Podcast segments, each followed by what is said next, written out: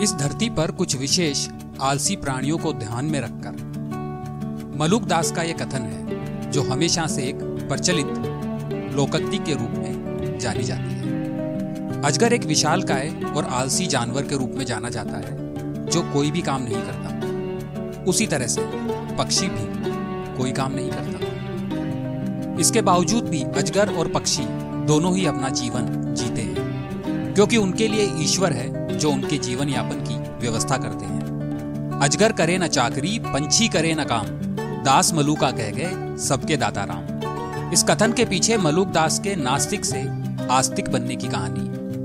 आप सभी के अंतर्मन में बैठे हुए परमात्मा को मैं प्रणाम करता हूँ। दोस्तों, स्वागत है आपका कथा दर्शन में। अगर अभी तक आपने हमारे चैनल को सब्सक्राइब नहीं करा है तो सबसे पहले आप हमारा चैनल सब्सक्राइब कीजिए। शुरू में संत मलुक दास नास्तिक थे। उन्हीं दिनों की बात है उनके गाँव में एक साधु आकर टिक गया। प्रतिदिन सुबह गाँव वाले साधु का दर्शन करते और उनसे रामायण सुनते। एक दिन मलुकदास भी पहुँचे। उस समय साधु ग्रामीणों को राम की महिमा बता रहा था। राम दुनिया के सबसे बड़े दाता हैं। वे भूखों को अन्न, नंगों को वस्त्र और आश्रयहीन को आश्रय देते हैं। साधु की बात मलुकदास के पल्ले नहीं पड़ी।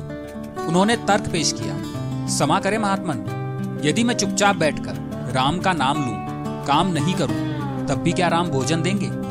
अवश्य देंगे साधु ने विश्वास दिलाया।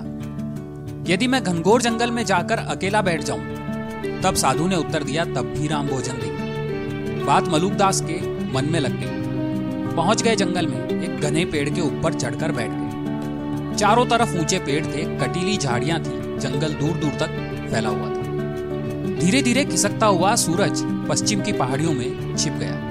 चारों तरफ़ अंधेरा फैल गया। सारी रात बैठे रहे। दूसरे दिन दूसरे पहर घोर सन्नाटे में मलुक दास को घोड़ों की, टापों की आवाज़ सुनाई पड़ती। वे सतर्क बैठ गए। थोड़ी देर में चमकदार पोशाकों में कुछ राजकीय अधिकारी उधर आते हुए दिखे। वे सभी पेड़ के नीचे घोड़े से उतर पड़े। लेकिन ठीक उसी समय, जब एक अधिकारी ने थैले से भोजन का डब्बा निकाल रहा था, शेर की भयंकर धाड़ सुनी।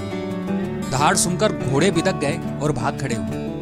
अधिकारी ने पहले तो स्तंभ होकर एक दूसरे को देखा और फिर भोजन छोड़कर वे भी भाग गए। मलुकदास पेड़ से यह सब देख रहा था। वह शेर की प्रतीक्षा करने लगा, मगर दहाड़ कर शेर दूसरी तरफ़ चला गया। मलुकदास को लगा राम ने उनकी सुन ली है। अन्यथा इस घोर जंगल में भोजन कैसे पहुँचता? मगर मलुकदास तो मलुकदास ठहरे। उतर कर भला भोजन क्यों करने लगे? तीसरे पहर के लगभग डाकुओं का एक दल उधर से गुजरा। पेड़ के नीचे चमकदार चांदी के बर्तनों में विभिन्न व्यंजनों के रूप में पड़े हुए भोजन को देखकर वो ठिटक गए। डाकुओं के सरदार ने कहा, भगवान की लीला देखो, हम लोग भूखे हैं। इस निर्जन वन में सुंदर डब्बों में भोजन रखा है। आओ पहले इसे निपटा लें। डाकू स्वभाव के शक्की होते हैं। सरदार, इस सुनसान जंगल में भोजन का मिलना मुझे तो रहस्य में ही लग रहा है। कहीं इसमें विष ना हो। तब तो भोजन लाने वाला आसपास ही कहीं छुपा होगा। पहले उसे तलाशा जाए। सरदार ने आदेश दिया। डाकू इधर उधर बिखरने लगे। तब तक एक डाकू की नज़र मलुकदास पर पड़ गई। उसने सरदार को बताया।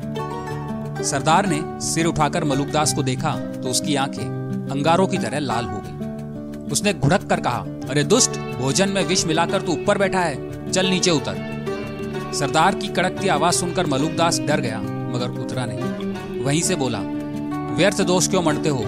भोजन में विष नहीं है। यह झूठा है, सरदार के एक साथी ने कहा। पहले पेड़ पर चढ़कर इसे भोजन कराओ, झूठ सच का पता अभी चल जाता है। आनंद फानन में डाकू भोजन का डब्बा उठाए, पेड़ पर चढ़ गए और छुरा दिखाकर मलुक दास को खाने के लिए विवश कर दिया। मलुक दास ने भोजन कर लिया और फिर नीचे उतरकर डाकुओं को पूरा किस्सा सुनाया। डाकुओं ने उन्हें छोड़ दिया। इस घटना के बाद मलुक दास पक्के राम भक्त हो गए। गाँव पहुंचकर मलुकदास ने सर्वप्रथम जिस दोहे की रचना की, वह आज भी प्रसिद्ध है।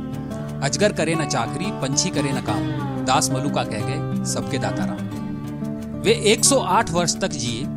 संवत सत्रह में वे संसार से जा रहे थे तो उन्होंने अपने भक्तों से कहा, भगवान जगन्नाथ को स्नान कराने पर, पनाली से जहाँ जल नीचे गिरता है, वहाँ मेरी समाधि बनाना जगन्नाथ को भोग लगने के लिए रोटी बनाने हेतु जो आटा गूंदा जाता है, उसमें से बचे हुए आटे का एक मोटा रोट बनाकर इस दास को भोग लगा देना। भक्तों की हिम्मत नहीं हुई कि जगन्नाथपुरी में ऐसी व्यवस्था कर दें। इसलिए उन्होंने एक बक्से में महाराज का शरीर रखकर दरिया में जल देवता को अर्पण कर दिया।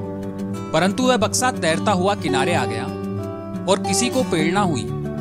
जैसा मलुक दास जी चाहते थे, वैसी ही व्यवस्था हो गई आज मलुक दास जी की समाधि भगवान जगन्नाथ मंदिर के दक्षिण द्वार पर स्थित है और भगवान जगन्नाथ को भोग लगाने के लिए जो आटा गूथा जाता है उसमें से बचे हुए आटे का रोट बनता है और उसी का मलुक दास जी को भोग लगाया जाता है। जीवात्मा परमात्मा का सनातन अंश है। वह अगर उस परमात्मा का आश्रय लेकर कुछ ठान लेता है तो प्रकृति उसकी मदद अवश्य करती है। उसे पूरा किए बिना नहीं रहती। फिर चाहे निमित्त किसी को भी बनाए। अगर आपको यह कहानी अच्छी लगी तो आप इसे लाइक करें। अपने दोस्तों और परिवार के साथ शेयर कीजिए। कमेंट करके हमें बताइए। और हाँ, सबसे अंतिम और ज़रूरी बात, हमारे चैनल को अभी सब्सक्राइब कर लीजिए। ऐसे रोचक प्रसंग आपको आगे भी सुनने को मिलते रहेंगे।